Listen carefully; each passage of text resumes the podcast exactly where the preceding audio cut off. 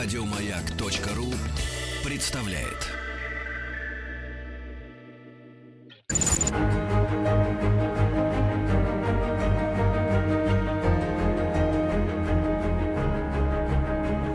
Проект Димы Зицера. Любить нельзя воспитывать. Здравствуйте, здравствуйте, дорогие слушатели, дорогие дети, дорогие родители, дорогие бабушки и дедушки, дорогие учителя, дорогие все. Начинаем. Плюс семь четыре девять пять семь два восемь семь один семь один. Это телефон, по которому вы можете с нами связаться, и мы будем этому очень-очень рады. Если вы решите написать, то пишите. WhatsApp плюс семь девять шесть семь один ноль три пять пять три три. Совсем коротко я хотел бы обратиться к вам сегодня в начале программы и сказать вот что. Мне одновременно пришло несколько вопросов вот на какую тему.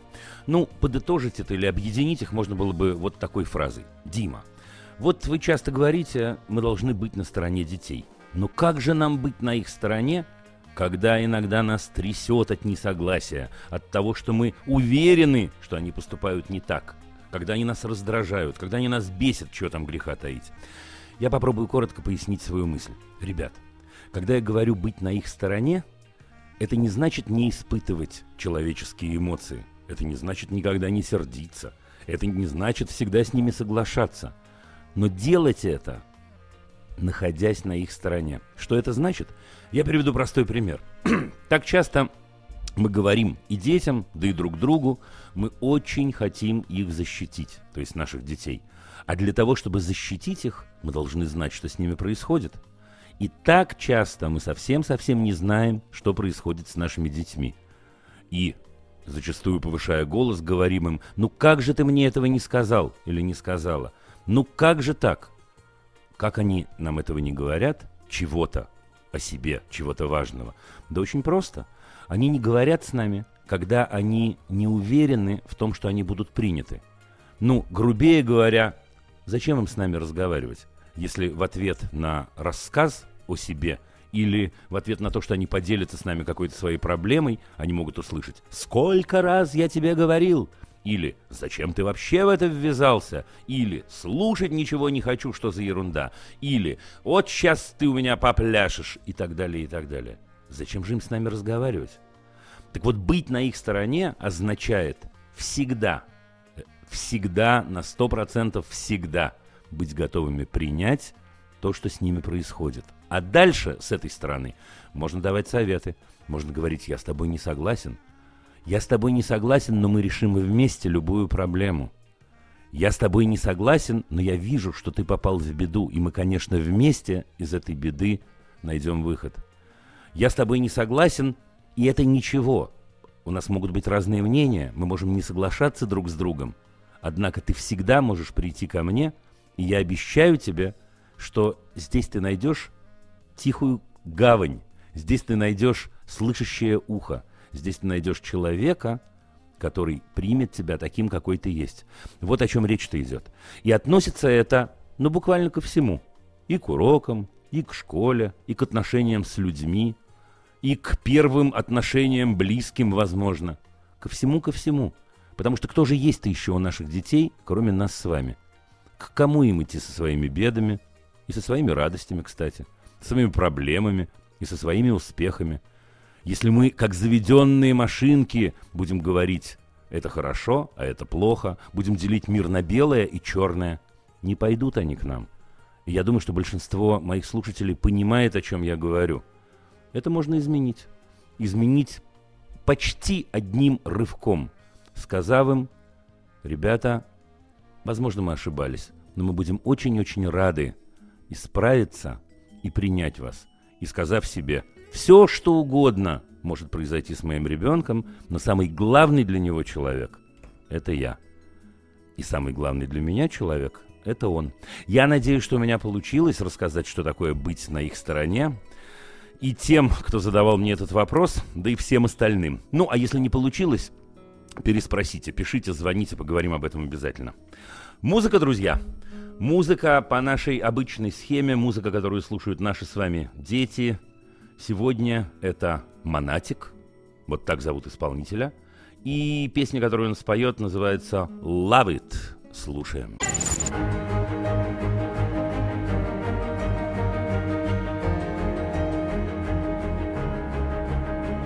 Проект Димы Зицера. Любить нельзя воспитывать. Ага, а начинаем мы сегодня с беседы с Дарьей из Москвы. Дарья, здравствуйте. Здравствуйте, Дима. Э, вопрос у меня такой. Слушаю у вас. У меня сыну семь лет, э, ходит в первый класс, школу выбирали, в принципе, вместе, и даже учительницу по фотке вместе выбирали. Но возникла такая mm-hmm. проблема, что, значит, э, начала я разговор с учителем, когда у меня ребенок начал грызть ногти и истерически плакать, что он забыл карточку, что я обязана вернуться домой, иначе его без карточки убьют. Uh-huh. Вот, разговор с учительницей начинался с моего вежливого обращения: давайте попробуем как-то помягче, потому что сын, в принципе, учится отлично, то есть у него проблем с успеваемостью нет, и контроль у него написан там на высший балл, вот эти ВПР первые и так далее. Uh-huh. А, но разговор нас зашел в тупик из серии: я тридцать лет работаю, я всегда так работала, так я и буду, и вы меня не исправите, если хотите, мол, вы вашего ребенка обращаться не буду. Но хочу его забирать, но проблема в том, что он сам не хочет. У него друзья, но при этом он весь на нервах и не может с этим... Я не могу с этим справиться, и он. И вроде говорит, что вроде уже получше, но вот я понимаю, что ее не исправить, потому что ее система такая: mm-hmm. давайте унижать тех, у кого ошибки, за их ошибки, тогда не запомнят, что их не надо делать. А, на мои аргументы, что, мол, ну как бы, может, не стоит, может, стоит ошибки разбирать без... Ну да, ну да. Может быть, жизнь устроена иначе, учительница с тридцатилетним стажем. Да. Угу. Абсолютно не воспринимает. Ну, как бы она воспринимает, говорит: не, ну вы хотите, я не буду обращать внимание на вашу ребенка вообще. Я говорю: не в этом вопрос. Ну, в общем, я понимаю, что у меня с ней заходит в тупик. У меня вопрос такой: мне либо идти дальше по директорам и так далее и портить жизнь всем, или мне можно как-то все-таки сына попробовать уговорить, тогда с какой точки зрения мне его в другую школу уговорить. Потому что мы ездили и на открытые двери, и так далее, но он вот не хочет от да. людей уходить. Вот. Дарья, я скажу, я скажу, что мне кажется... Я вас понимаю, я вас понимаю, и, и однозначного ответа здесь, конечно, не может быть. Я думаю, что и вы это понимаете. Э, относительно того, портит ли всем жизнь, ну, я вообще не за то, чтобы портить людям жизнь, потому что это бумерангом возвращается к нам, как показывает опыт. Э, вопрос... То, как они живут, то, как живется вашему сыну в школе, насколько это действительно внутри, насколько это критично.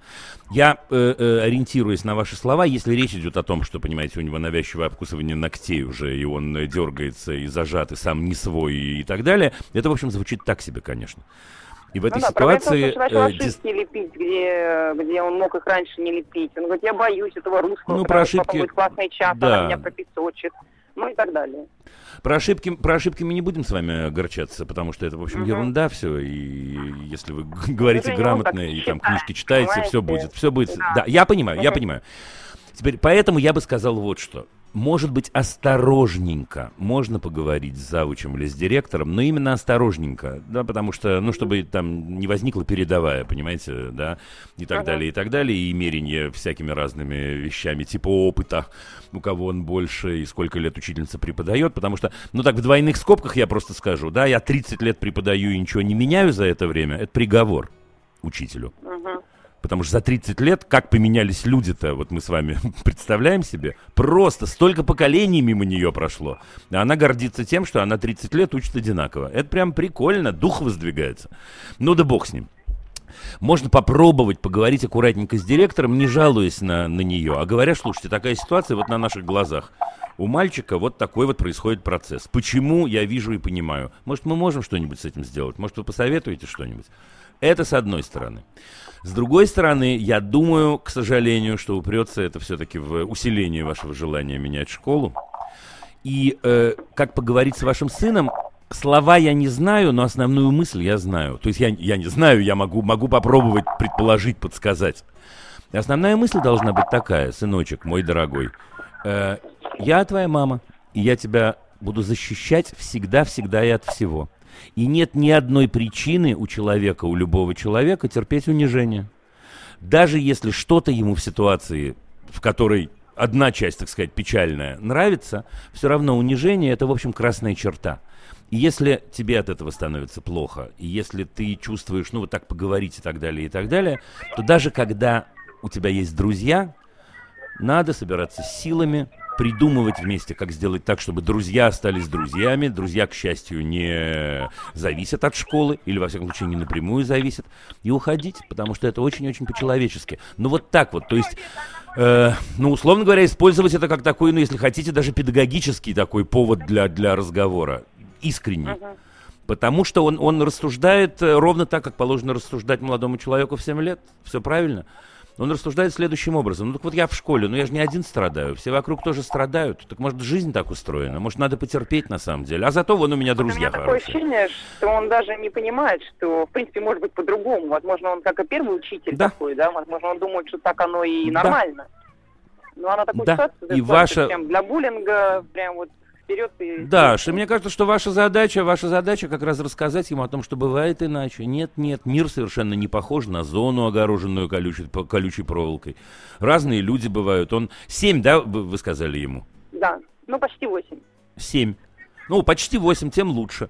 Почему я уточнил еще раз? Потому что это же вот тот самый возраст такого отделения, про который мы говорили, да, когда мы понимаем, на самом деле, мы в семь лет, что вот они люди разные, и люди бывают, как ни странно, хорошие и плохие, и нам не обязательно должны встречаться только те, которые будут нас гладить по головке. Но у нас есть много прекрасных инструментов для того, чтобы с ними взаимодействовать или не взаимодействовать. И один из лучших — это отойти. Так что вот на эту тему, я думаю, что с ними надо разговаривать. То есть надо говорить ему постоянно, что он большой молодец, и вы понимаете, почему он так рассуждает и так далее. Но как его мама и как его друг, в общем, вы считаете, конечно, что надо собираться с силами и уходить, и думать параллельно, как сделать так, чтобы друзья остались друзьями, и в гости их звать, и вместе гулять, и так далее, и так далее. Да? Все поняла, спасибо, Дима. Да, потому что я думаю, что, к сожалению, с действуйте, все будет... Все...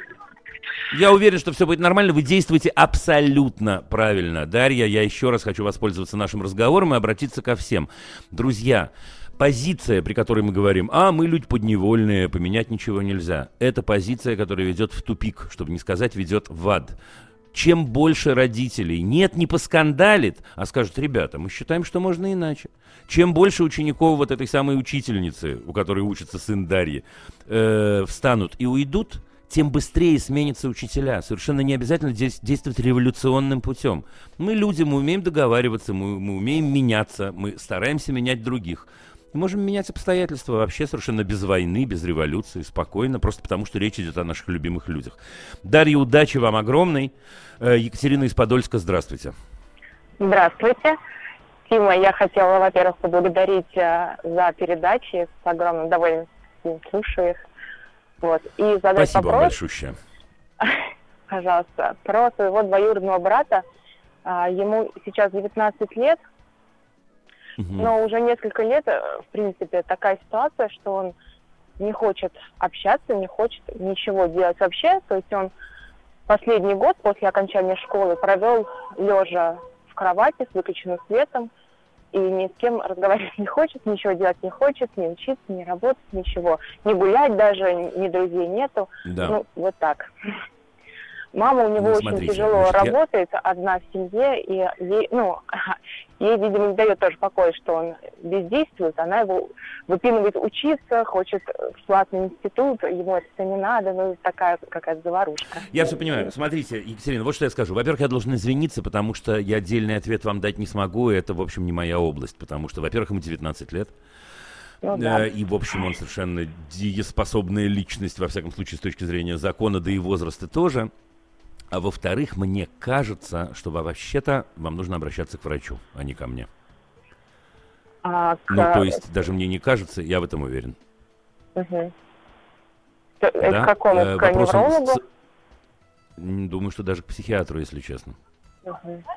К психологу, да, спокойно, я не имею в виду, подождите, подождите, угу. сейчас я, подождите, подождите, давайте я сначала вас успокою, да, потому что у нас очень боятся слова психиатр всегда, да. поэтому на всякий случай давайте Страшно. я смягчу эту историю. Я не имею в виду, что он психически ненормален. Я не имею это в виду. Психиатр занимается совершенно не только шизофренией, шизофренией тоже. Я имею в виду, что нужно исключить, например, депрессию. Вот что я имею в виду. Потому что если вы описываете, вот то, как вы это описали, я совсем-совсем-совсем не врач и к этому не имею отношения. Но я рассуждаю сейчас как обыватель, который, конечно, в силу моей деятельности сталкивался с подобными проблемами, а дальше, да, отправлял людей к врачам. Так вот, как обыватель, я бы исключил в первую очередь э, депрессию, потому что вы описываете стопроцентную апатию. Человек лежит на диване в темноте, не хочет него... не есть, ничего не хочет, в общем, ну, прям... в компьютере, но что он там делает, никто не знает, как-то... Так, он в компьютере, просто отстаньте, никто не трогает. Если, если есть с ним связь, если можно его убедить э, э, сходить к врачу, не потому что он ненормальный, я еще раз, он, он не ненормальный. Речь идет о том, что я думаю, что в этом случае надо исключить определенную болезнь. Болезнь, не, болезнь психическую с точки зрения, да, не ненормальность, а болезнь, которая так или иначе связана с личностью, потому что просто так такие вещи не происходят. Ну, в да. любом случае, короче говоря, вот я говорю вам к врачу. Хотите, хотите, начните с невролога, да, потому что, может быть, действительно невролог скажет, а вот тебе таблеточка волшебная или что-нибудь, и все будет хорошо. Но я ну, думаю, а что я думаю, что это серьезнее девятнадцать лет человеку. Вот. Ну, он вообще закрытый, такой замкнутый, и ну, там лет пятнадцать, в принципе, начиналось такое что-то похоже, просто оно усугубляется.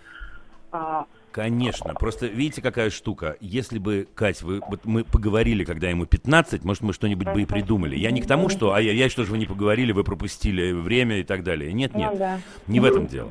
Но тогда просто мы говорили бы о ребенке и говорили бы, может, о том, что что-то можно поменять в школе или в отношениях и так далее. Сейчас мы говорим о совсем взрослом человеке, который, судя по тому, что вы описываете, попал в сложное положение, значит, ему надо помогать. Да, он не справится сам. И разговоры еще... здесь не помогут, ну, вот, да, поверьте спасибо. Мне. У него еще прям быстренько активная очень мама, и она его с детства, ну, немножко, может быть, заставляла, там, на велосипеде учиться заставляла, все заставляла. И его заставить Я понимаю, можно, может... она сейчас заставляет, хочет заставить его учиться. Чего он не хочет. Ничего у нее не выйдет. Ничего у нее не выйдет в девятнадцать лет.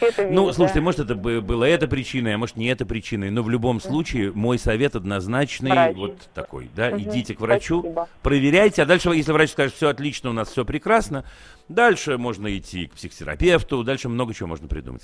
Да? Спасибо огромное. Спасибо, удачи. Не пугайтесь, спокойно идите к врачу. Ольга из Москвы. Здравствуйте. Да, здравствуйте, здравствуйте. Слушаю вас. Алло. Да, я хочу рассказать алло, алло. про хочу рассказать про историю про нашу дочь. Ей как раз в отличие ага. от предыдущего оратора ей полтора. Вот. Ага. И у нас у нее у дочери нашей Варвары у нее есть сильная страсть к мобильному телефону. Вот. Но она там пока особо ничего не смотрит, очень любит нажимать и вообще всячески с ним взаимодействовать, и мы ее как бы понимаем, понимаем, что это как бы от нас идет, то есть мы очень...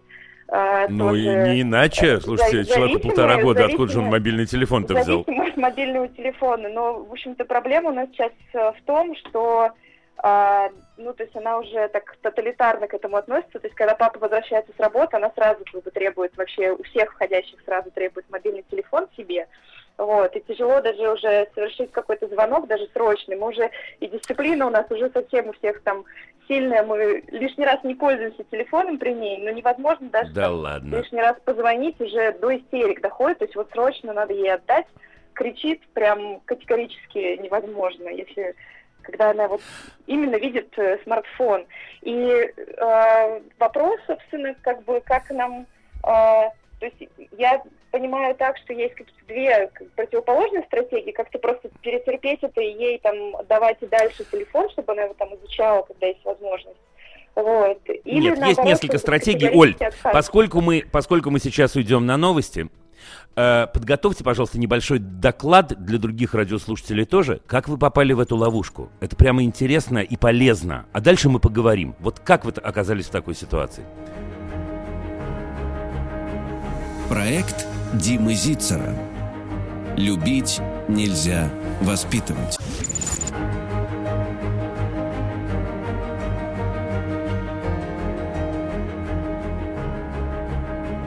Проект Димы Зицера. Любить нельзя воспитывать. Да, так мы продолжаем разговор с Ольгой. Ольга, доклад да, готов? Я здесь. А, ну... Рассказывайте.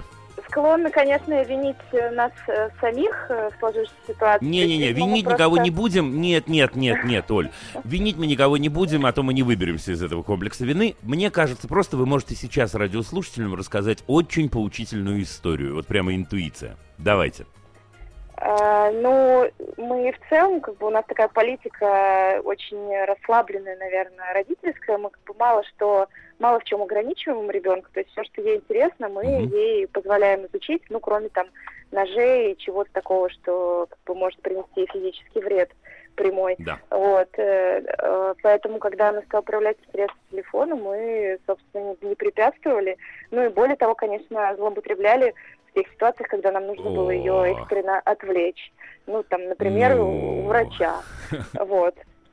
И, конечно... Если бы только... Ну, вот да, она. Наверное, да. Да, да. Справедливо, вот она, хотелось бы внести свою лепту в этот разговор, я так понимаю. Да, Оль, да. Значит, давайте, давайте поймем, поймем таким образом, что произошло. Значит, вы говорите, что, ну, еще раз, мы не, не будем ни в коем случае вас обвинять. Но произошла такая довольно обычная история. Вот она, значит, потянулась к телефону, значит, телефон оказался у нее в руках, дальше она, она же не сама там вошла в YouTube, например, мультики смотреть или в игру в какую-то, да, дальше мы ей помогли. Дальше оказалось, что у телефона есть обратная сторона, которая, в общем, поначалу кажется такой положительной, ну, потому что дал человеку в руки телефон, ну и все, и практически можно заниматься своими делами, и так далее, и так далее. И ловушка почти захлопнулась. Да? Такая история. Ну, в общем, да, за маленьким Оль. Исключением, что никаких мы... То есть мультиков она нас не смотрит там, вот, и в игры а не играет. Она просто а ходит она по меню, включает, выключает разные приложения, то есть ей нравится, что можно перелистывать фотографии, например, то есть какие-то вот просто ей нравится вот само как устройство, не знаю. Слушайте, мне вот. кажется, мне кажется, что мы не будем драматизировать эту ситуацию, но несколько идей, конечно, есть. Значит, есть идея номер один. Во-первых, мне кажется, что может оказаться случайно, что у вас недостаточно совместного времяпрепровождения без телефона. Вот исправьте меня, если я не прав. Потому что мне кажется, что в полтора года очень много, и не в полтора года тоже, но в полтора года уж точно, очень много чего хочется делать с мамой и с папой вместе, без этого самого телефона. Я не знаю, что это. Это может быть почти все, что угодно. Ну, я действительно почти все, что угодно. Сейчас первое, что в голову приходит. И мячик швырять друг в друга, и что-то такое собирать, и что-то где-то копаться, и, не знаю, ковыряться во время готовки и так далее, и так далее. То есть в этом возрасте вместе намного сильнее, чем по отдельности. Нет? Да, Оль, наверное, да. Хочется надеяться, что да. Отлично. Нет-нет, я, почему я спрашиваю нет? Потому что вы бы сейчас могли поставить меня в трудную ситуацию и сказать: Дима, да мы все это делаем, но все равно она отшвыривает в гневе, значит, ну, кастрюлю с фаршем для котлет и тянется к телефону. Телефон, телефон всегда с нами, скажем так. То есть я с ней вот сейчас, но телефон со мной тоже. То есть поэтому, наверное... Оль, ну вот, ну вы же, ну, ну да, в этом смысле есть. Вы... Ну да, да. В общем, это приводит меня к мысли, что вы знаете ответ и без меня, но как-то, да, хотите, услышать его от меня. Ну, конечно, между вами должны возникнуть отношения без телефона, это довольно просто. Мы играем сейчас, потому что мы просто играем. Вот, я не знаю, в мячик. Или мы просто играем в куклы, или мы просто э, лепим из пластилина, или мы просто с, с очком, не знаю, носимся по лужайке. Просто телефона нет в этот момент.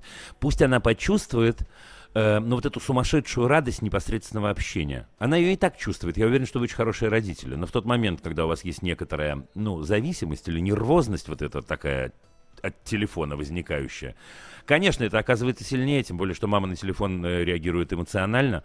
И она, как человек, который хочет быть похож на маму, тоже понимает, что это какая-то важная часть человеческой жизни. Да, значит, это история номер один. И э, это довольно просто. Просто много-много времяпрепровождения без телефона. Оль, вопрос, насколько вы справитесь? Справитесь? Ну, придется работать над собой, а как же? Да не надо работать над собой, не надо. Вот это, это ответ, которого я боялся. Нет, нет, э, вас ждет э, великое будущее, потому что вы сами откроете... Какое это удовольствие просто общаться с любимой дочечкой. Вот я честно вам сейчас говорю.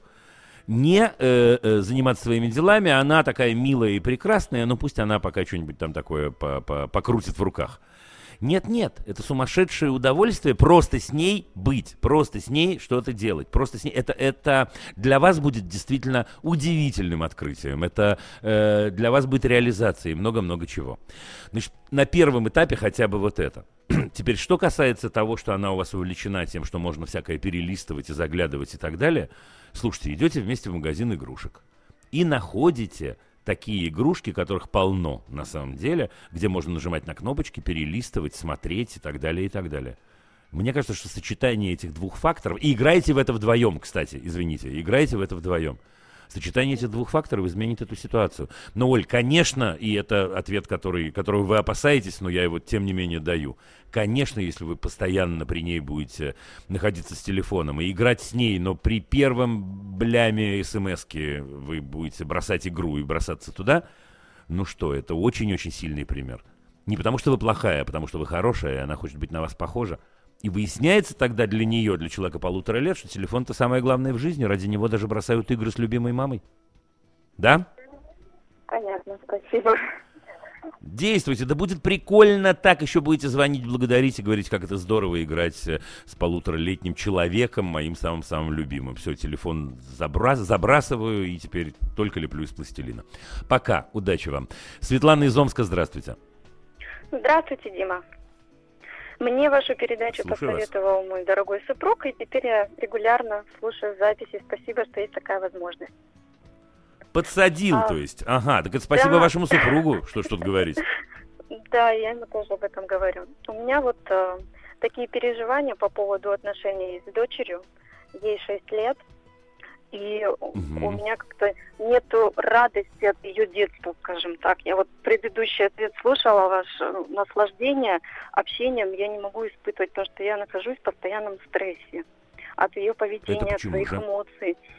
А, не слушается, а балуется. Ну, например? Ну, элементарно не выполняет просьбы с первого раза, со второго, с третьего даже не выполняет. Пойти помыть руки. Что вы говорите? Когда... Да. Ой, ужас какой. Я... Господи, Светлана. Это, это такой пугаете? Простой пример. Как же это она жить-то будет? Пример. Господи. Давайте сложный пример. Напугайте меня как следует. Сложный пример. Ну, мы занимаемся, ходим на дополнительные занятия, арифметику, и учим, так скажем, уроки четыре раза в неделю, они небольшие. То есть это не сильно загружено mm-hmm. у нас получается. Чтобы сделать одно задание... В общем, нужно сделать одно задание, чтобы перейти к следующему, перепрыгнуть не удастся. И вот когда что-то ага. не получается или что-то какое-то нелюбимое занятие у нее, она упирается, не хочу, не буду, не буду делать. Я ага. не могу ей объяснить, что это нужно, что мы сейчас вот закончим это занятие. А вы объясните мне, там...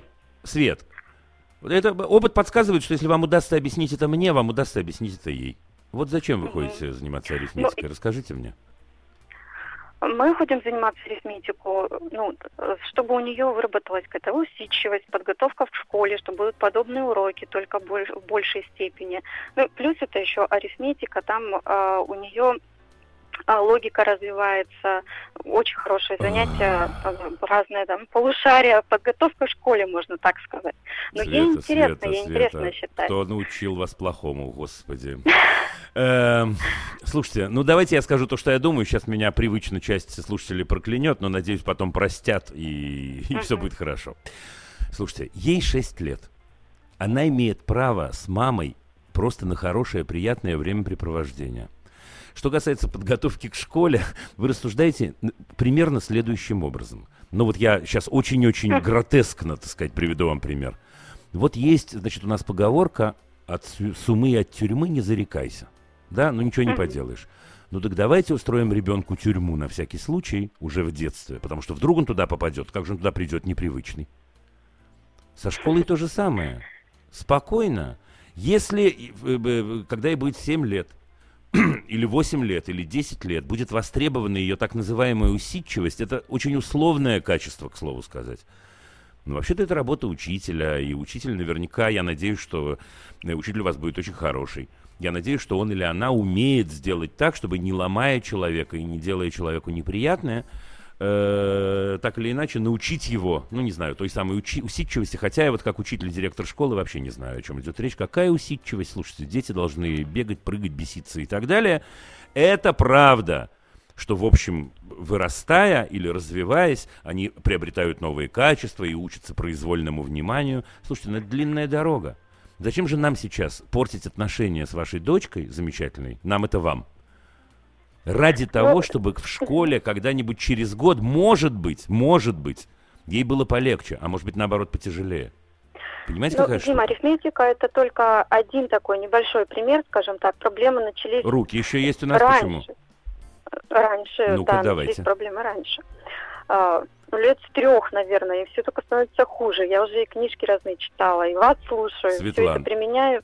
Подождите, ну подождите. Мне кажется, что мне кажется, что мы, поп- мы сейчас попробуем с вами распутаться. Uh-huh. Вы э, э, э, используете такие слова, что я все время жду, что вы мне расскажете что-нибудь, ну не дай бог, трагическое. Но ничего не получается. Ну что, ребенок не хочет мыть руки после прогулки, а вы хотите Нет, мыть руки сразу после прогулки? Нет, это не трагическое, конечно. Вот, например, Отлично. Была ситуация... Ребенок то, что ему неприятно и неинтересно, не хочет делать. И мне-то, э, человеку взрослому, не до конца понятно, почему четыре раза в неделю надо заниматься э, э, арифметикой. Честное слово, не до конца понятно. Я не против знаний, как вы, как вы можете себе uh-huh. представить. Но в шесть лет с мамой прикольно валяться на диване, ну давай задачки порешаем, ну давай это поделаем, ну надоело. Слушай, ну надоело, хорошо, займемся чем-нибудь другим. Она успеет еще э, повыполнять чужие требования? Ну, давайте хорошо, еще. Ну, Вы принципе, хотели еще, давайте по... еще. Да, у нее поведение, вот она постоянно балуется. Если в чем-то там, допустим, неправильно сделала, я пытаюсь ей объяснить, что, Полина, понимаешь, так, ну, ты можешь обидеть кого-то, вот брата, младший брат у нее есть. Но может баловаться, он, ему еще двух лет нет, он не может еще толком ага. сказать, что он хочет сам. А ей хочется поиграть, она начинает злиться, его дергать.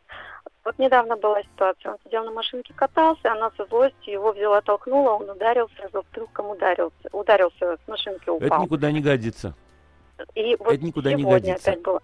Дернула его за руку так, Давайте. Что я его поймала, что он с дивана чуть не упал. Хорошо, рядом я стояла. То есть, вот а почему она так отношению... себя ведет, как вам кажется? Мы потом сели, с ней поговорили. Она говорит, я хотела с ним mm-hmm. поиграть, он не хотел. Я говорю, хорошо, не всегда же бывает так, как ты хочешь. Мне кажется, это недостаточная причина. Значит, смотрите, нет-нет-нет-нет-нет, мы уходим на рекламу, вы остаетесь, uh-huh. потому что нам uh-huh. обязательно uh-huh. надо договорить. Ладно? Через две uh-huh. минуты договорим да. непременно. Да-да-да.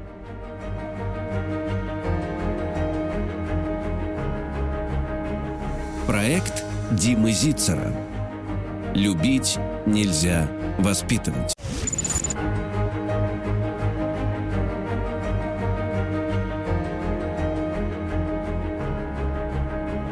Проект Димы Зицера. Любить нельзя воспитывать. Так, Светлана, угу. у меня назрел да. вопрос за это время. Угу. А вот скажите мне, пожалуйста, ну вот у вас ребенок действительно шести лет. А что такое быть ребенком шести лет? Вот давайте пофилософствуем. Ну, ребенок Какого это... поведения мы от нее ждем? В любом случае это игры. Игры какие-то, так. времяпровождение, рисование, какие-то ага. лепка, просмотр мультиков Ой. Там когда-то, да, игры, Ого. Мячики, не знаю что. Фи, как скучно. Ну, чё, это правда, это правда. Но не правда ли, проверьте меня, человек шести лет, это человек беспокойный, это человек, который прыгает, бегает, это человек, который довольно много шумит, это человек, который пробует разные способы взаимодействия с миром и так далее. Согласны? Да, согласна. Согласна. Значит, э, мне кажется, что ваша замечательная дочь именно эти способы взаимодействия с миром и взаимодействует и, и, и, и демонстрирует, простите, пожалуйста. Да, ну вот, например, ей нужно заниматься арифметикой. Вы говорите, что это математикой, да? Вы говорите, что ей это нравится. Uh-huh. И тут же да, говорите, нравится. Ну, нравится не всегда, потому что иногда мы должны сделать уроки. Уроки в шесть лет, уроки. Так вот, должны сделать уроки, ей не очень нравится то, что, то, что она должна сделать, но она же должна. Это ей такая не нравится странная история. Ее ошибка, ошибки, что у нее ну, не получается где-то правильно посчитать. Это вам не она... нравится? Это вам не нравится Нет, это, Полин, ее, ее ошибки? Не нравится. Да, да Полина не понятия не имеет, Полина понятия не имеет на самом деле, что по этому поводу надо расстраиваться в шесть лет, если ее никто не научит этому. Полина имеет право не понимать что-то про математику и вообще... совершенно не должна, вот просто я говорю это с полной уверенностью, совершенно не должна э, э, мерить свою жизнь по задачам, которые перед ней ставят, и решениям этих задач. Ну и, так сказать, обламываться или расстраиваться, когда у нее не получается что-то такое решить. Ну, понимаете, какая мы штука? Мы тоже самое говорим, что это нормально, ошибки, так, это нормально. Так отступите. Не... Ну, так за... зачем вам, зачем вам собственной дорогой, любимой дочечкой вступать в поле, в которое вы портите отношения, и в которое ей становится грустно, печально и так далее? Это совсем не является обязательной частью жизни, вот честное слово. Не является. Но это вот обостряется именно при занятии арифметики. Потому что повседневная жизнь, она все равно это присутствует. Ну, ну не ходите туда. Забейте, извините меня за такой совет по радио, неприятный, немного сленговый. Ну, а в обычной жизни зачем же мы будем... без арифметики? Как тогда как без арифметики в... Ну, ну, подождите. Ну, кто сказал, что она будет без арифметики? Господи, она в школу еще только пойдет. Ну, нет сегодня ребенка, который не умеет считать базисно. Перестаньте. Может, ваша, ваша дочка будущая Софья Ковалевская. Я, я, все может быть. Но нет, и, я имею в виду, то, что происходит нет. сейчас... Угу. Да, да. Да, то, что происходит сейчас, она гарантированно, гарантированно начнет ненавидеть математику. Вот просто проверьте угу. меня. Ну зачем? Почему? Давайте поймем, как это устроено. Потому что математика будет у нее ассоциироваться, ну, с плохим настроением, с давлением, с расстроенной мамой и так далее. Ну зачем нам это? Ну она ходит куда-то там на какой-то кружок. Ну я в этой кружке, в этом кружке, если ей нравится, пусть она получает от этого удовольствие. Да, руководитель кружка получает за это зарплату, правда, возможно, вы ему что-то платите. Но вы-то зачем это переносите на свою территорию? Вам-то это зачем? Ну, я согласна, если с ней что можно... это и не нужно, да. Ну, так у и не нужно. Это не основная эта проблема, понимаете? Она вот изначально... Да получается-то, вы смотрите, да вот, да, давайте я немножко поговорю, да, да, uh-huh. давайте только, да, активизироваться, потому что иначе мы не успеем, да, а нам да, надо да, успеть, да, да, конечно, закончить uh-huh. разговор, да? Uh-huh. А, получается, что эта проблема близкая к основной. Почему? Потому что вот то, что вы успели описать, я сейчас э, э, отложу в сторону на время отношения с младшим братом. Мне кажется, что uh-huh. я угадываю, что там происходит, но давайте пока отложим. Uh-huh. Как бы все время появляются какие-то поводы для недовольства Полиной. Поводы могут быть разные. Да, повод да. может быть, я не знаю, немытые руки, повод может быть нерешенная задачка, повод может быть нежелание что-то сделать и так далее. Мне кажется, что это такая тоже, вот я использовал уже это слово сегодня, такая ловушка, в которую вы попали, но из нее есть выходы, совершенно не обязательно в ней крутиться. Ну, например, если вы пришли домой, совершенно не обязательно говорить «помой руки». Да, можно просто пойти и мыть руки, например. Или просто сказать: Полиша, слушай, иди сюда, я тут это самое как раз э, буду плескаться, новое мыло купила, не знаю, и так далее, и так далее. И помыли руки, все. Это вообще не является поводом для... Даже для отношений, не то что для плохого настроения. Потому что как только вы сказали это в форме «Полин, помой руки», Полина заигралась или что-нибудь произошло, как бы надо повышать градус, переходить на следующую ступенечку. «Полина, я же тебе сказала помыть руки». «Мама, мама, я сейчас». Проходит еще четыре минуты или шесть минут, мама начинает закипать, как старый самовар, и говорит: «Полина, сколько...» Ну, я, я не думаю, что вы разговариваете так, но тем не менее. Но это устроено вот таким образом. Если вы знаете, что там ловушка в конце этой дорожки, давайте не будем туда ходить. Пощекотали ее, взяли на руки, поцеловали. Она э, хихикает, вы хихикаете, помыли руки. Раз, два, три. Помой это на руки, привыкнет. Все будет в порядке. Да, если вы снимете немножко, ну, вот такое напряжение, извините меня за это слово, тем не менее, немного маниакальное uh-huh. на эту тему. Задачи – это совсем чепуха. Ищите поводы в семье, в вашей, в вашей жизни, ищите там, где вам с ней хорошо, гарантированно хорошо, вот точно хорошо. И не лезьте некоторое время туда, где, возможно, будет плохо. Ну что, я не знаю, что, что вы делаете с ней с удовольствием? Точно там вы не подорветесь ни на какой мине. Можете привести пример?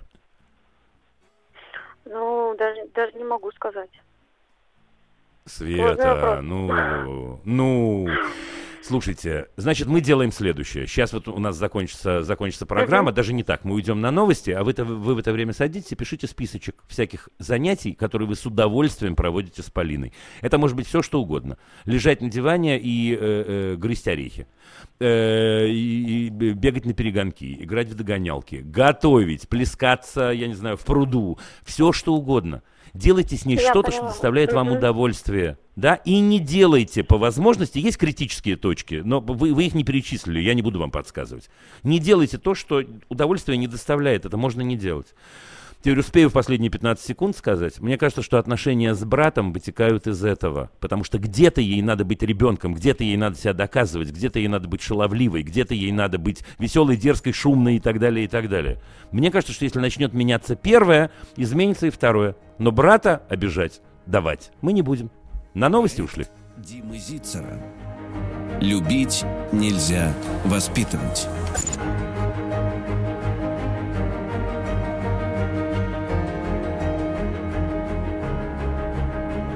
Проект Димы Зицера. Любить нельзя воспитывать. Начинаем второй час нашего общения в рамках программы «Любить нельзя воспитывать». Анна из Москвы, здравствуйте. Здравствуйте. А, у меня ситуация такая. Да, рассказываю. Значит, mm-hmm. у меня доченька, ей два года, ну, с копеечкой, есть няня. Mm-hmm. В конце сентября mm-hmm. у нас появится второй малыш. И, но я как бы еще до того, как узнала об этом, вообще-то планировала ее в сентябре отдать на короткую группу в садик. Для начала mm-hmm. на короткую группу. Ну, и вот так вот выяснилось, что это как бы такая мощная накладка. Насколько я много читала и слышала, очень-очень-очень рекомендуют совмещать такие моменты, как э, появление второго mm-hmm. малыша, и как бы отдавать ребенка, чтобы ему не было ощущения, что от него... от бедологии избавились. Mm-hmm. Mm-hmm. Вот, то есть острой ну, да. необходимости у меня нет, поскольку няня остается в любом случае в нашей семье. Вот, и как бы она такая, что она будет справляться и с одним, и с двумя. Но а, я просто хочу понять, не упущу ли я что-то сильно, если передвину это на другое время, и если на другое время, то аж на год, или просто сделать это там, когда малышу, допустим, будет полгодика. Как, как поступить правильно? А что вы... Подождите, а скажите, пожалуйста, что вы боитесь упустить, собственно, ну, вот понял, просто, в чем опасение? Э, скажем так, я с ней очень много занимаюсь, много сама времени провожу. Mm-hmm. Няня у нас такая mm-hmm. душевная, mm-hmm. то есть не, не протокольная. А, из, как бы, вне домашних э, развлечений и увлечений есть занятия гимнастикой, но это для там, физической mm-hmm. активности. То есть на такие развивашки mm-hmm. особо не хожу, потому что я, правда, с ней много занимаюсь сама. И вроде мне да хочется, при этом она обожает там на площадках, естественно, с детками общаться, у нее отлично все это получается, и поэтому uh-huh. мне как бы хочется ее дальше, то есть, чтобы у нее было это общение, она даже спрашивает про садик, что вот у нее старшие друзья ходят в садик, потом приходят на площадку, то есть она хочет, и вроде как, и вроде как надо, не знаю, он типа социализации, какие-то такие вещи. Ну, да какая социализация? Говорят... Слушайте, Анна, я вас успокою прямо сейчас. Так. Значит так, если вы, давайте, прямой вопрос, прямой ответ. Да. Должна ли она в два года пойти в детский сад? Нет. Два, ну, я буду два с половиной на тот момент. В два с половиной тоже можно не ходить смело. Так, а значит, если смотрите, она пойдет в три все, что касается. А если она пойдет в три с половиной, беды никакой не будет. Понятно. Я вам даже больше скажу по секрету. Даже если она пойдет в четыре, тоже не будет никакой беды. Угу. Хорошо. Потому а что если... то, что касается... Ага. Смотрите, дайте я просто, да, вот эту мысль да. закончу. Все, что касается социализации, это верно. Это верно, но она общается с другими людьми, она общается на э, детской площадке, mm-hmm. она общается, видите, где-то там на занятиях гимнастикой и так далее. Она нарабатывает все модели.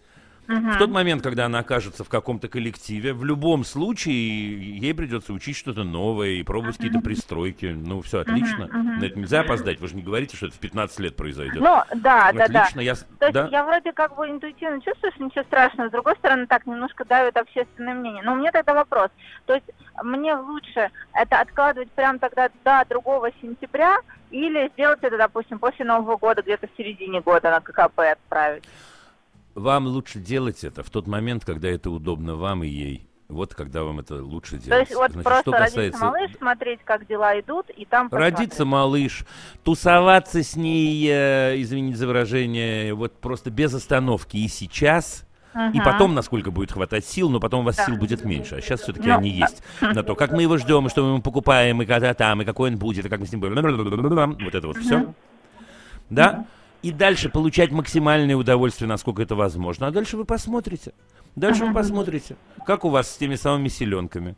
И как вообще эту ситуацию она э, прошла. Эта ситуация очень-очень приятная, но вы правы, там есть какие-то особенности. Подводные и, в общем, камни, да. Что ее дергать-то лишний раз? Ну, как бы, я не знаю, да, ну, особенность, но все понятно. В общем, понятно даже, как это происходит, да? Угу. Э, вот и все. Спасибо. Что касается общественного мнения, слушайте, на любую тему у нас есть общественное мнение. Вот есть ну, в эту сторону да, общественное мнение, знаю, в ту я, сторону вот общественное мнение. Это... Но иногда не ну да нет, подавят. Даже ни от чего не надо отмахиваться. Общественное мнение — это просто привычка большого количества людей mm-hmm. делать определенные действия. Чаще всего привычка глубоко консервативная. Да, то есть что такое общественное мнение? Всегда было так, значит, у нас должно быть так. Нет, совершенно это не так устроено. Все люди живые, и у вас ситуация особенная, да и у всех ситуация особенная. Не, ни от кого не надо отмахиваться, со всеми надо дружить. Но, конечно, если у вас есть возможность быть с ней, это лучшие годы, о чем-нибудь с ней. Будьте, конечно. Да, да. Спасибо да? вам большое. Спасибо. Всего доброго. И вам. До Пока. До свидания. Э, идем дальше. Надир из Москвы. Здравствуйте. Добрый день. А, вот Слушаю вас. Такой. Значит, у меня ребенок, у меня трое детей, и младший, ему ага. шесть лет сейчас, на текущий момент, а я пытаюсь его приобщить немножко к спорту. Меня хорошо слышно? Да, слышно. Алло. Ага.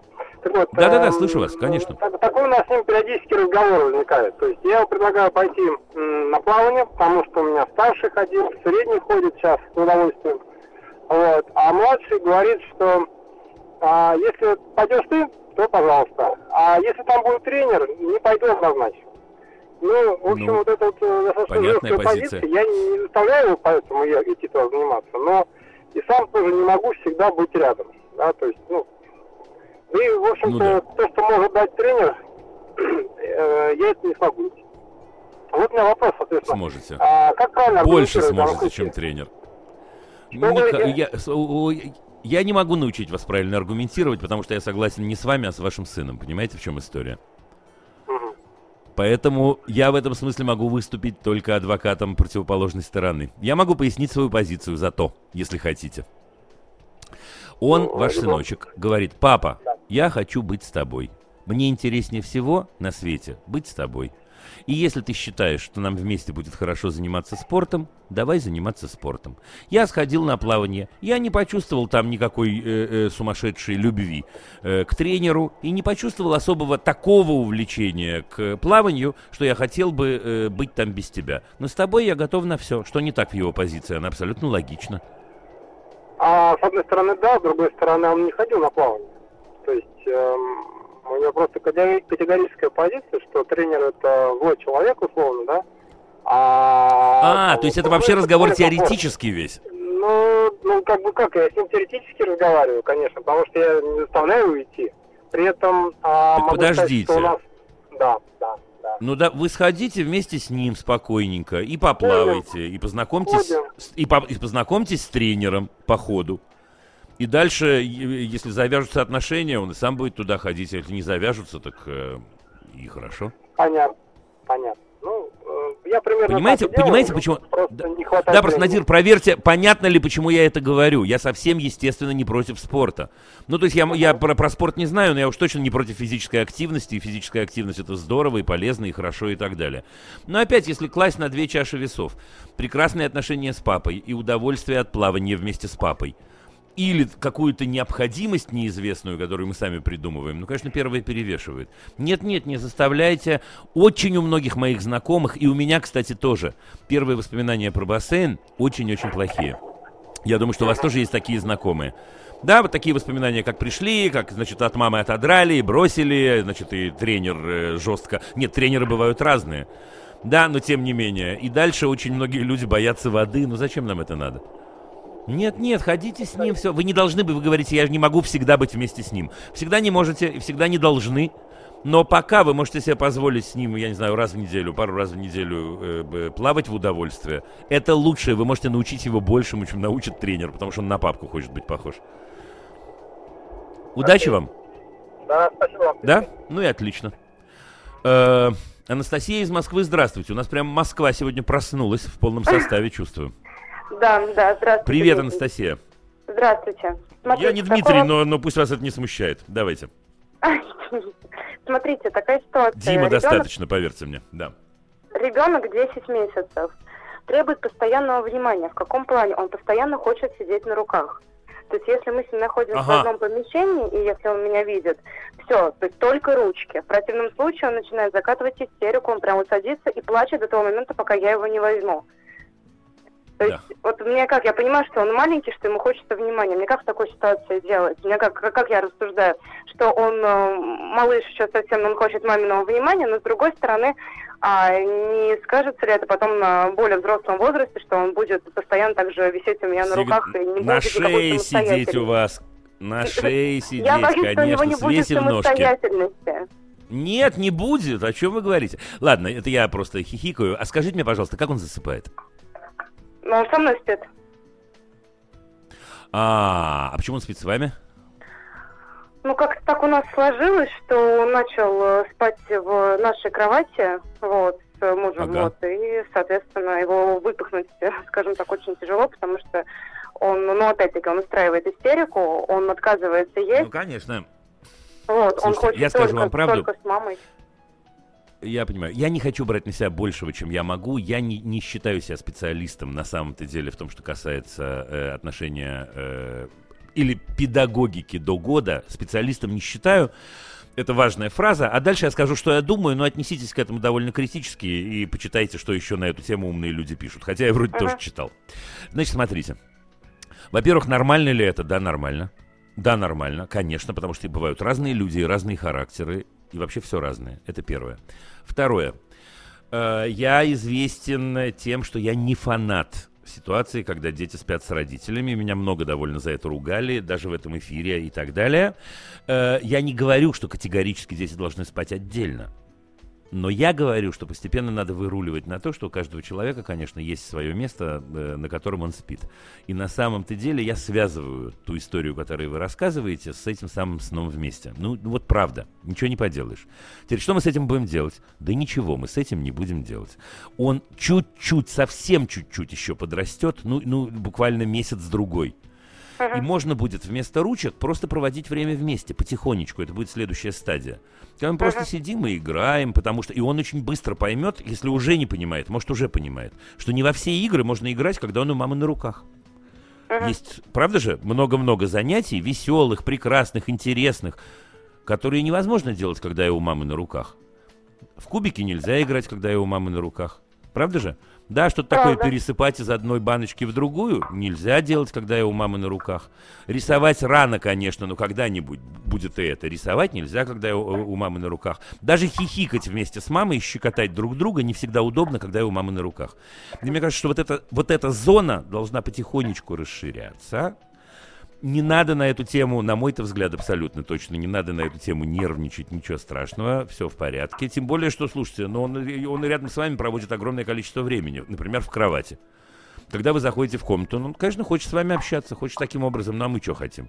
Ну, чтобы он просто, так сказать, издалека махал нам ручкой и призывно улыбался. Нет, нет, возраст не нет, тот. Ни в коем случае. Он нет. же личность, ну как же мы его так будем? Правда же? Я понимаю. Все, потихонечку, не, переж... не переживайте, но потихонечку вводите в ваши отношения вот эти самые игры, игрища и игрульки, uh-huh. э, в, которые, в которые удобно и прикольно играть, когда вы рядом, но не обязательно друг на друге сидите. И, все. Хорошо, и, про, и, про, и, про сон, и про сон вместе проверьте, вот про, поверьте мне. То есть я не буду радикально говорить вам, что надо uh-huh. бы, не надо бы, uh-huh. но проверьте. Потихонечку э, еще чуть-чуть времени пройдет, и ему будет интересно свою. У него кроватка-то есть своя вообще? Да, конечно. Конечно. Вообще есть, да? Ну, я не знаю, может, у вас вообще там, знаете, как на палатях, как бывает, да? Нет, нет, есть. Э-э- он ее очень нет, любит. Есть кроватка. Он ее очень не любит, конечно, а за что ему ее любить? Вот скажите мне, дайте мне одну причину. Нет ни одной, если я с мамкой, с папкой, у нас все хорошо, полная любовь, взаимопонимание, и тут меня сажают в кроватку. Это как в камеру буквально меня отводят. И в тот момент, когда появляется мама, я скандалю немного. Ну и мама, конечно, сердце мамы не камень, она меня на ручки берет, что правильно. В общем, короче говоря, вот такой вот кружочек у нас получается, довольно забавный, не опасный, все в полном порядке, тусуйтесь. Я вас поняла, да? Спасибо большое. Удачи вам, растите на здоровье. Александр из Новосибирска, здравствуйте. Доброго времени суток. Очень благодарю за такую да, передачу. Да. В общем, вопрос такой. Дочке семь Спасибо. лет, активный mm-hmm. ребенок, не обделена абсолютно вниманием. очень близок, близок с ней в общении. И вот буквально недавно услышал от нее такую фразу, что ну, она очень негативно относится к там, ребенку с, с, с садика. Начинаю выяснять, в чем ага. причина. И она говорит о том, что э, на общих каких-то мероприятиях, там, тренировках, этому ребенку указывает, оказывается больше внимания со стороны воспитателей, а в силу того, что у, у того ребенка что-то лучше получается. И mm-hmm. в ходе общения я ну, для себя делаю вывод, что у моей, моей дочки появляется чувство зависти, что ли, что у кого-то Понимаю. Что-то лучшее получается. Да. И mm-hmm. вопрос, и эта зависть, то есть это чувство в ней порождает некую злость. То есть она прям взяла, знаете, такое, меня насторожила, она, она написала имя и перечеркнула его. И а, угу. вопрос в, в чем? Как объяснить а, ей доступными словами, а, что с ней сейчас происходит? Потому как я начинаю объяснять, а, а, какое чувство у нее сейчас появилось, и она не очень меня понимает. То есть... И, вот какими ключами, да. какими фразами можно донести? А до я них? Расскажу, да, я, давайте, отличный вопрос, прямо вообще давно такого не было. А скажите мне, пожалуйста, у меня есть подвопрос только. А кто говорит, что этот ребенок делает что-то лучше, чем она, вот интересно? А, ну, воспитатели, скорее всего. Воспитатель дает оценку, наверное. А что имеется в виду? Что, например, ну, ну, вот мы и пришли в мою любимую точку, и очередной раз радиослушатели могут это услышать, как оценка и сравнение начинает разъедать душу человека. Это поразительно. А что такого да, да, в семь да. лет они могут делать один лучше другого? Вот что, что объясню, вы не знаете, о чем речь вообще?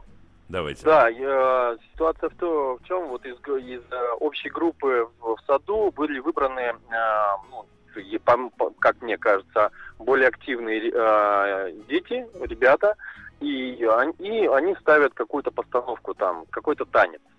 И вот в этом mm-hmm. действии, в этом танце э, из этой же, из уже выбранной группы детей кто-то более э, активно там, или как-то более, ну, лучше что-то делает. И воспитатель mm-hmm. говорит, ну, что вот, там, Полина, ты там молодец, вот, ты там мол... такая, сякая. И вот э, у моей дочки это вызывает э, ну, такое вот да, негативное отношение.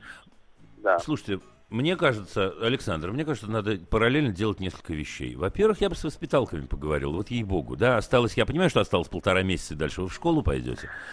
Но вообще-то надо, ну, вообще-то надо бы с ними поговорить. Дмитрий, я, я, да, я перебью вас. Дело в том, да, что Дима. Я очень близок ага. с дочкой, и я э, ей задаю вопрос. А, ну, она говорит, меня этим обижает. Я говорю, хорошо, давай тогда я, а, ну, а, если ты не считаешь, что тебя а, безпочвенно как-то объяснили, оби- обидели, давай я пойду и там разберусь. Но угу. не столкнусь ли я с тем, что... Она говорит, нет. А, она говорит, да, нет, не иди. Я говорю, то есть, значит, но есть это все дети причина. Так говорят, не все, конечно. Но большинство детей, большинство детей так и говорит, потому что большинство детей стремятся к стабильности и боятся так или иначе, и опасаются, и опасаются, что они окажутся плохими, и что они, из-за них будет волноваться папа, мама и все остальные. Больш... Вот вы, если слушаете нашу передачу, вы очень часто слышите такое, правда же? Да, мама сегодня да. даже, вот мама говорит, я понимаю, что моему сыну плохо, хочу перевести его в другую школу, а он говорит, нет, мам, не пойду, хотя ему явно плохо. Слушайте, так дети устроены. И в этом смысле, если их надо защищать, надо объяснять им, дорогой друг, мы тебя защищаем. И те... я скажу почему.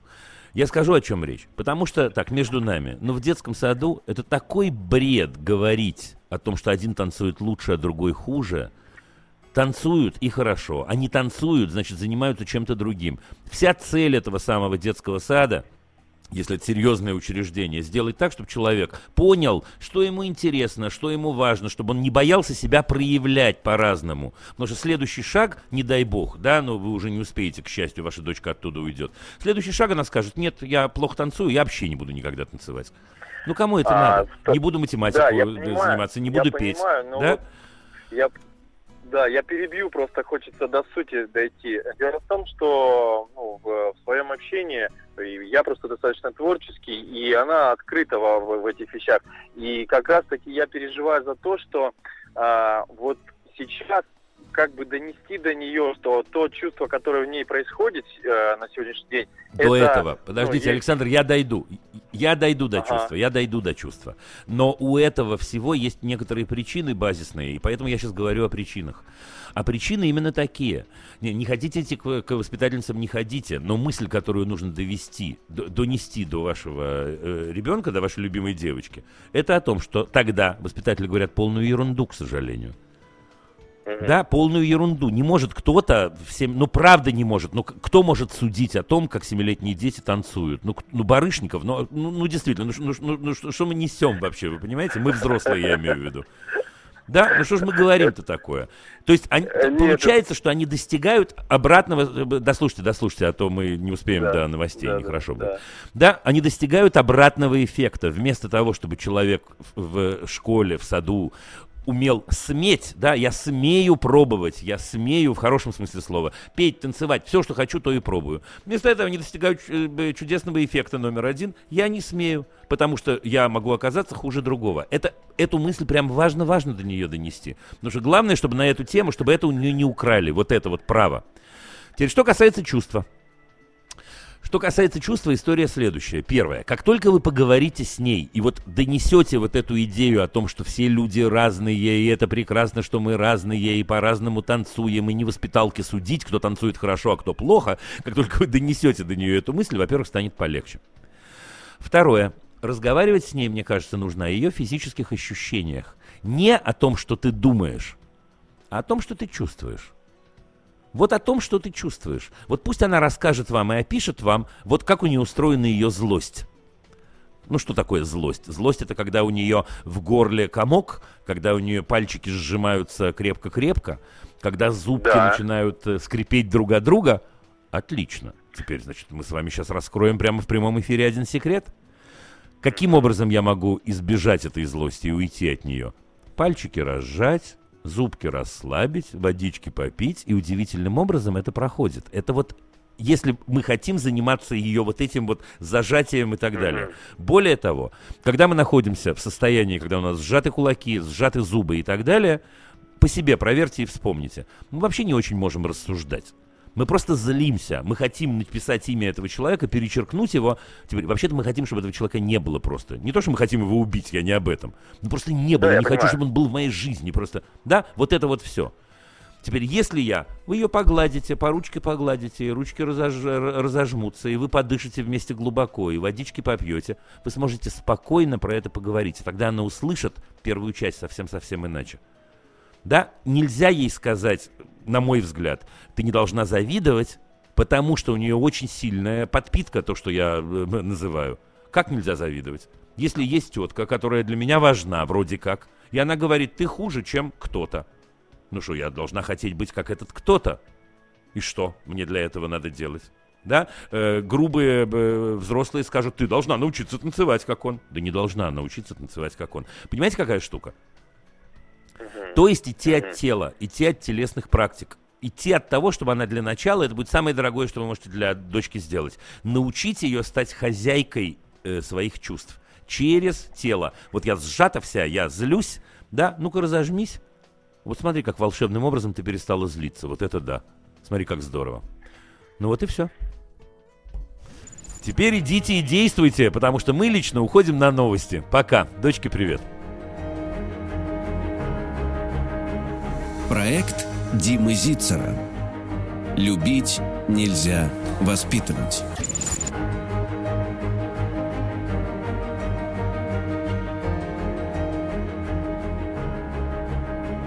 Проект Димы Зицера. Любить нельзя воспитывать. Здравствуйте, Юрий из Ярославля.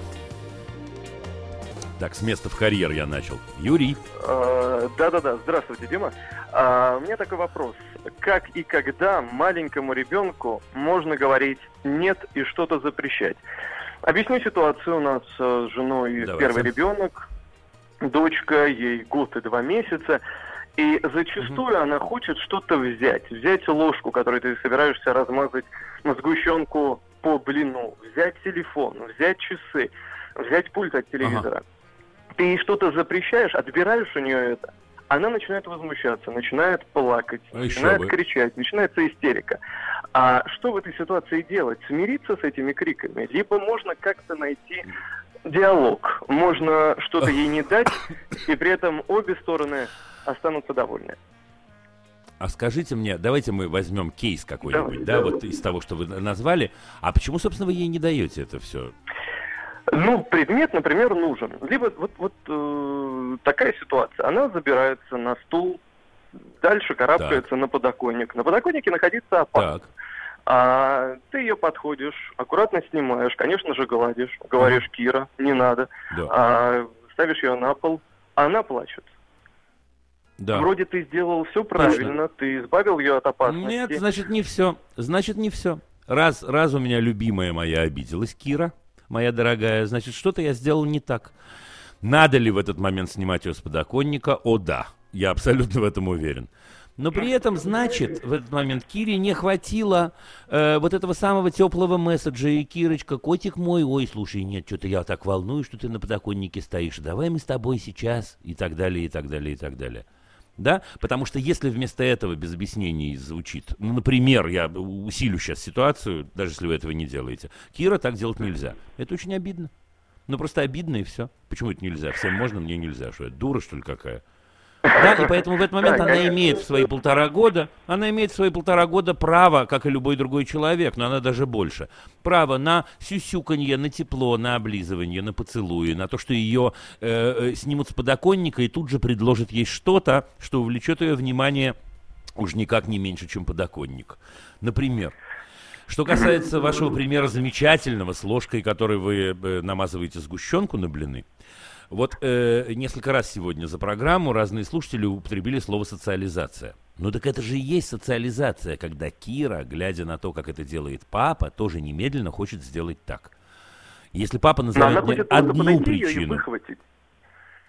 Ну нет, спокойно, в этот момент же можно сказать, просто сказать: ой, Кирусечка, мне так что-то неудобно сейчас и неприятно, возьми, вот, пожалуйста, возьми эту ложку. Ну что, она закапает платье себе? Ну закапает. Но зато в этот момент она поразмазывает ложку, как называется, сгущенкой блины. Более того, наученный этим опытом замечательный папа Юра в следующий раз, когда будет размазывать сгущенку по блинам, скажет: Кира, сейчас мы займемся с тобой нашим любимым делом. Будем размазывать по блинам сгущенку. И он знает, что Кира, которой полтора года, ну полтора года она еще, не могу сказать, что прям до конца понимает, до конца ее необходимое действие. Они вместе будут что-то такое возюкать и так далее, и так далее. И как и положено человеку, человеку полутора лет, или двух лет, или трех лет. Кира после этого будет вымазана сгущенкой, стол будет вымазан сгущенкой, папа немножко вымазан сгущенкой, но все будут в полном восторге в своих этих самых Нам отношениях. Нам просто кажется, что мы упустим, что мы сделаем ребенка капризным, можем сделать ребенка капризным таким Все наоборот. Способом. То есть будем потакать, будем... Ну какие, как бы, ребят, давать. ну вот какие... Я, я сейчас не вам говорю, я сейчас говорю не вам, я говорю... я говорю всем радиослушателям. Но вот это так интересно, когда мы оказываемся внутри, мы перестаем видеть то, что видно снаружи. Это я вас не ругаю, все родители в мире так устроены. Я просто раз за разом этим поражаюсь. Но вы сами же мне рассказали, как вы делаете ее капризной, прямо противоположным способом. Mm-hmm. Да? То есть, еще раз, проследите мою логику, и если вы в чем-то не согласны, немедленно кричите и останавливайте меня. Логика следующая. Сейчас я пользуюсь э, определенным способом. Кир, этого нельзя, или нет, или я не согласен, и так далее. И Кира начинает капризничать, плачет и так далее. Ну, да, разве мы не делаем ее таким образом? Наш, оп- наш опыт подсказывает, что так мы ее делаем капризной, потому что она по- начинает использовать потихонечку силовые методы для того, чтобы добиться своего. Еще нет, она не понимает, какого своего. Пока ей просто неприятно, что с ней обошлись как-то непонятным для нее образом. На самом-то деле, если вы это будете делать вместе, ну, правда, поскольку вы не назвали ничего даже близко опасного или, или сложного, или неприятного, ну, так и действуйте вместе. И все. И тогда в тех редких случаях, когда будет ситуация, ну, я не знаю, опасности, например, она обязательно услышит слово «дружище». Я не хотел бы, чтобы ты это делал. Или, дружище, я не могу тебе сейчас это дать, э, потому что эта вещь мне очень-очень нужна. И, и так далее. Вот и все. И она начнет выделять... Можем ли мы что-то предлагать ей взамен? Например, то есть она не хочет взять ложку, а мы берем и даем ей, я не знаю, шарик какой-нибудь там на столе. Нет, нет, ну что же, она опять-таки, я, я это скажу, что же она дура, что ли? Господи, если она хочет ложку, ну какой, какая чашка? Ну вот если вы хотите ложку. Юр, возьми не ложку, а пылесос. Слушай, ну, дорогая, я хотел ложку. Ну, как-то это даже обидно немного. Ну, неловко, конечно. Что ж я тебе... Нет, взвесьте, Юрий, просто взвесьте, прям хорошо-хорошо взвесьте, а нет ли там запретов, ну, совершенно необоснованных. Среди всего, что вы сказали, я не услышал ни одного обоснованного запрета. Даже про подоконник, про который всем понятно, и мне, и вам, и радиослушателям, всем. Да, что, в общем, опасно, если ребенок один там стоит. Ну, ребенок полтора года, в принципе, требует защиты, и вообще-то, так или иначе, за ним нужен глаз да глаз, извините. И если что-то происходит не так, это значит, мы не доглядели, по большому счету. Поэтому можно ли стоять на подоконнике? Можно, если рядом стоит папа и обнимает изо всех сил, и мы смотрим в окошко, или кормим птичек, или не знаю, что делаем. А вообще, если на эту тему мы волнуемся, хорошо бы такие закрывашки на окнах сделать, чтобы это было не опасно и так далее. Ну, в общем, я не думаю, что у нее прям навязчивая идея лезть на подоконник. То есть а отказывать и говорить нет идея. Можно, но только очень-очень учтиво, с пониманием того, что перед тобой тоже человек, который что-то хочет. Верно, а, верно. Хочет, более того, и понимать и усп... Да, Юр, и успевать сделать глубокий вдох перед этим и задать себе вопрос, почему нет. Вот очень часто мы, все родители, говорим просто: «Мама, а можно мороженое?» «Нет». И через секунду мы думаем: «А почему я сказал нет?» «Мама, можно?» «Нет». «Почему нет?» То есть вот если мы успеваем получить вот этот люфтик в полсекунды и подумать, мы чаще всего вообще-то скажем «да». Потому что если, ну, у меня даже на эту тему, там, я не знаю, полкнижки написано э, на тему «между можно и нельзя» это называется, что мы мечемся между «можно и нельзя», а на самом-то деле большая часть всяких вещей на свете можно, можно, если мы умеем с этим взаимодействовать. В частности, сгущенку по блинам я бы сам пришел поразмазывал, вот ей-богу, вместе с Кирой, вами и, или самостоятельно. Ну, клево же. Телефон папа берет. Ну, что же мне не брать телефон теперь? Как это? А почему ты да, а я нет? Или там, я не знаю что, ложку, карандаш, книжку и все остальное. Не-не-не, получайте удовольствие. Ну, что вы. Все остальное верно. Спасибо да, большое, прислушаемся. Да, конечно. Спасибо вам, ждем. Юрий. Понятно. Ура, ура. Привет семье. Э, Евгений из Москвы. А мы продолжаем вообще-то сегодня с Москвой беседовать. Евгений, здравствуйте. Да, Дима, добрый день. Спасибо за передачу. Спасибо большое. Внимательно очень слушаю постоянно. Знаете, у меня такой Спасибо вопрос. Сын, сын четыре года, Артём, пьет маму. Вот. Причем я вас сейчас а слушаю, вот, и, в принципе, мы следуем вашим советам. То есть мы его как бы отстраняем, говорим, что мы любим маму, мы друг друга любим, мы тебя очень любим, и не позволим так тебя бить, так, собственно, и там никого бить в округе, да, поэтому, пожалуйста, нас не бей. Да. И, в общем-то, вот так ведем диалог. Но, тем не менее, это не помогает, и все равно ребенок продолжает бить маму. То есть чувствуется, что он... Ну как это? Слушайте, приведите пример, прием, это прям что-то удивительное. Такой... А, еще самое прикольное, ну, я с работы, например, возвращаюсь, да, и он мне говорит: «Папа, я сегодня опять бил маму». Я говорю: «Как так опять бил маму?» Оба-на! А он действительно бил? Ну вот, видите, это может быть в игровой форме какой-то, но он перебарщивает, скажем так, да, и там, может ногой, например, сильно лупануть маму, да, и, в общем, заканчивается вся возня, ну... игра, заканчивается слезами обычно с маминой стороны, а потом и с ребенка стороны, когда его начинаем... Нет. Это вообще, это вообще никуда не годится совершенно. Э, э, ни, никакими ногой лупануть или рукой лупануть. Ответ нет, категорический. И мне кажется, что мама в этом смысле... Я целиком нахожусь, вот случай, когда я целиком на стороне взрослых. Ура! Мне кажется, что мама не должна себя бить просто. Ну что, очевидно, что она сильнее своего сына четырехлетнего. Физически, физически, это тот случай, когда надо останавливать его физически. Не говорить ему, пока он ее лупит, мне неприятно. Неприятно-то неприятно, но я не дам тебе себя бить, я остановлю твою руку, если надо, твою ногу. С силой не надо делать ему больно, но надо делать ему ощутимо. Вот, да, чтобы, чтобы эта сила мамина и папина была ощутима. Не в смысле «мы хотим тебя обидеть», а в смысле «поскольку по разным причинам», да, вот этот месседж. Ты не можешь остановиться, мы тебя останавливаем физически, мы не позволим тебе этого делать. Вот прям вот так. В отличие от того, что я говорил предыдущему радиослушателю, это тот случай, когда мы говорим: мы не позволим, это наша красная черта в семье, мы не позволим тебе нас бить. Все, вот прям вот так. И отдельно, конечно, маме надо с ним поговорить. Отдельно в ситуации, когда он ее не бьет, и прямо сказать словами. И когда он встречает вас с работы разговором о том, что он бил маму, это повод для очень серьезного разговора. Прям для очень серьезного. Прямо сели, разделись, сели вдвоем и говорите ему о том, что вам неприятно это слышать, вам неприятно об этом знать, что вы категорически не готовы к тому, чтобы это продолжалось. Прямо вот этот тот редкий случай, когда мне кажется, что говорить надо твердо, очень понятно и однозначно по, по сообщению, да, по месседжу. Ну вот. Ну тут, видите, факт уже свершившийся, то есть я пришел и уже маму ударил, как бы я ж не могу тут э, препятствовать этому факту, потому что он уже в прошлом. Вы можете, вы можете. Нет, нет, не, дело не в будущем. Э, вот, во-первых, мама сама не должна себя э, давать бить. Это абсолютно точно. Но еще раз, мы говорим, к счастью, не о человеке сильном. Мы говорим о человеке четырех лет. Не должно быть ситуации, он меня бьет. Не должно быть. Я, если он замахнулся, я, я хватаю его руку сильно и останавливаю его. Да, не, не, не, не до, нельзя доводить до ситуации, вот я и сказал слово «нельзя», нельзя доводить ситуацию, что мой ребенок меня пинает или меня бьет рукой. Нет, нет, при этом надо говорить все то, что вы сказали, я тебя очень люблю, но я не готова категорически к этому. Это то, что должна сказать мама, и нечего ей плакать, ей, это повод сердиться, и пусть он знает, что мама сердится в этот момент, что мама сердится, и мама злится, и пусть она словами это говорит, я не готова. Теперь смотрите, про вас. Вы правы, что вы назад не можете сыграть. Но раз он вам это говорит, это свидетельствует о том, что для него есть некая игра между вами. Правда? Иначе бы он этого не говорил. Это такая игра. Вот я сейчас опять дерну папу за ниточку, он опять у меня, я не знаю, посердится или что-нибудь такое и так далее. И в этом смысле надо ему сообщить не, что в будущем не делай так, ну-ну-ну, а в том, что вы вообще не готовы с ним в эту игру играть. Я не буду с тобой вести разговор на эту тему. Ну вот я сказал бы взрослому человеку вот так и таким тоном. Давайте сделаем скидку на человека четырех лет и скажем, естественно, помягче, поспокойнее, может быть, другими словами.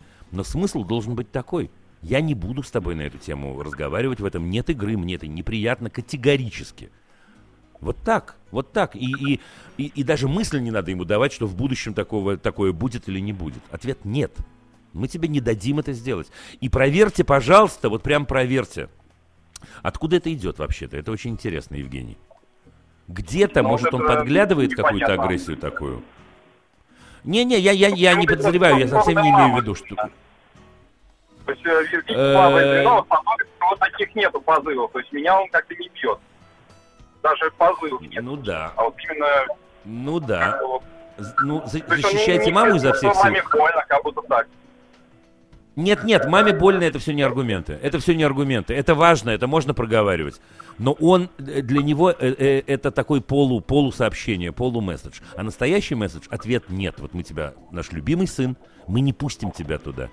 Вот ты можешь злиться, можешь бесноваться. Ответ нет, мы физически тебя возьмем и не позволим тебе этого делать. В детский сад он ходит, успейте мне сказать быстренько до рекламы? Пока нет. Не ходит.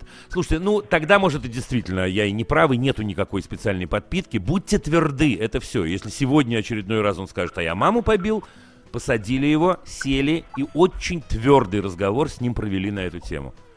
Я не готов на эту тему играть, я не готов на эту тему шутить. Я не позволяю так вести себя в нашей семье. Вот так, вот так. Проект Димы Зицера. Любить нельзя воспитывать.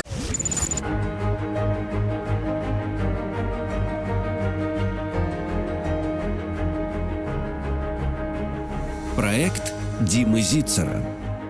Любить нельзя воспитывать. Э-э, до того, как мы перейдем к следующему разговору, хочу обратиться к тем, кто пишет сегодня сообщения. Вот видите, день на день не приходится. Сегодня сообщения очень глубокие, очень интересные. Не хватает у меня времени их прочесть, но тут есть еще одна деталь, которой я хотел бы с вами поделиться. Э, бывают сообщения, на которые, ну, невозможно ответить без диалога. И даже кто-то из слушателей пишет, я и сам понимаю, что, возможно, без разговора вам трудно будет ответить. Ребят, если вы чувствуете, что ситуация сложная, что она влечет за собой какие-то вопросы, дозванивайтесь. Дозванивайтесь, пишите. На сайте есть кнопочка «Задать вопрос Диме Зицеру».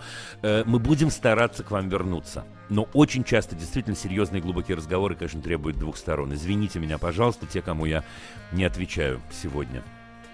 Анастасия из Звенигорода, между тем, ждет нас. Да, Анастасия? А, добрый Привет. Вечер. У меня дочь старшая, тринадцать лет, в этом году начала резать себе руки, ну, так царапать, mm-hmm. Но диалог идет, говорит, что делает это, чтобы не плакать. Это происходит из-за плохих оценок в школе, которые она считает несправедливо, ей были поставлены, каких-то конфликтов дома, ну, постоянно, то есть, э, uh-huh. как нужно правильно себя с ней вести, э, что я должна сказать, э, понимаю, что агрессии только усугубляю все там, ну, то есть, ставлю комп... когда ставлю компромисс, что так делать нельзя, и я не могу с этим мириться, мне неприятно, мне тоже больно, когда она так делает. А... Что сказать, что делать? Ох, какой у нас подфинал, подфинал программы, какой вопрос. Слушайте, Анастасия, короткий ответ прозвучит очень банально, но вот я его дам, этот банальный ответ, а вы меня переспросите потом. Стать человеком, на самом-то деле, для нее, к которому можно прийти с любой проблемой и не столкнуться с тем, что что-то не так. Понимаете? Ну, понимаю, стараюсь, конечно. Теперь давайте вопросы. Сложно. Ну, сейчас основной конфликт, из-за которого, вернее, основной камень преткновения, из-за которого все конфликты, это школа. Она просит ее поменять, считая, что все плохое связано с ней. Но, как бы, глядя со стороны, причем это уже вторая школа, мы уже меняли, я боюсь, что она все свои проблемы перенесет в другую школу. Вот как поступить? Поменять, остаться... А, как, а какие? Подождите, подождите. При этом отдельно у нас должен э, остаться э, э, маленький кончик времени для того, чтобы поговорить в принципе про порезы. Да, так что я смотрю на часы внимательно. Скажите, а uh-huh. какие проблемы, собственно говоря, у нее есть, которые она может перенести или не перенести? Ну, мне очень сложно строить отношения с одноклассниками, с ровесниками.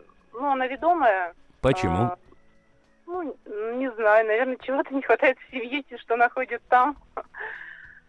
Ну, приведите а. пример. Ну, как-то ведомая. Что значит она ведомая? Как ведомая?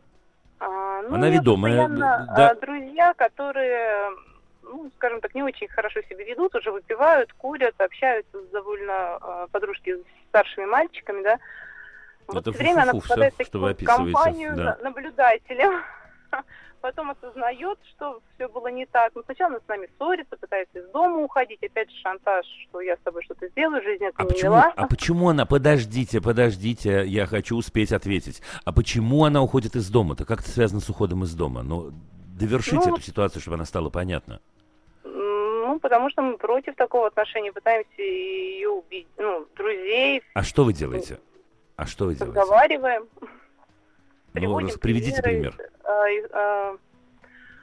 Ну, как бы говорим, что вот... Ну, они же не при вас выпивают, эти ее подружки. Вы откуда знаете, что они выпивают? Она рассказывает это. Она в итоге все это рассказывает. Что вот так-то, так-то я с ними теперь дружить и не хочу. Тогда-то было то-то, тогда-то было это. Но сначала у нас конфликты по поводу того, что она отстаивает эту дружбу. Ну, вот она так мечется постоянно из одного места. Анастасия... Анастасия, подождите. Вот мы, благодаря вам сейчас, мы то, с чего мы начали, мы этим и закончим, и это очень здорово. Я вам очень благодарен за это. Ну вот смотрите, она приходит к вам. Вы хотите, чтобы она вам рассказывала о своей жизни? Да. Честно? Честно да. хотите? Да. Теперь давайте, мы сейчас с вами быстро поиграем в психологов-педагогов и откроем способ, как сделать так, чтобы она рассказывала вам всегда о своей жизни. Давайте, говорите. Ваша реплика. А, как дела в школе? Что было интересного? Ну? Я теперь должна ответить сама себе? Нет, вы не должны ответить. Вы не должны ответить. Я отвечу за вас. Значит, если вы хотите, чтобы она рассказывала вам о себе, первое, надо рассказывать о ней, а не задавать вопросы, как... Э, э, извините, рассказывать о себе, как идет ваша жизнь, а не задавать вопросы о ее жизни. Это первый принцип. И второй принцип. Как бы вам ни было трудно, надо принимать то, что она рассказывает. Потому что она приходит и говорит: мама, у меня подружка выпивает. А мама говорит: как ты выпивает? Ты что? Какие подружки не годятся? Ну, на какой раз она вам не расскажет про это?